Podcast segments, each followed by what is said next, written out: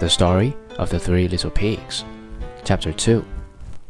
The second pig met a man with a bundle of sticks and said, "Please, man, sell me those sticks to build a house," which the man did, and the pig quickly built his house out of the cheap sticks.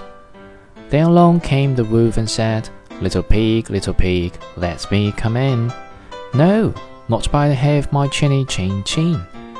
"Then I puff and I huff, and I'll blow your house in." So he huffed and he puffed, and he puffed and he huffed, and at last he blew the house down. The second little pig barely escaped the hungry wolf, and ran as fast as he could back to the safety of the old barn and his mother Sow. Although the Sow was happy to see her little pig safe, she was disappointed that they had returned so soon after trying to make it on their own. The third little pig met a man with a load of bricks and said, "Please, man, sell me those bricks to build a house with." So the man sold him the bricks, and he built a strong, sturdy house with them.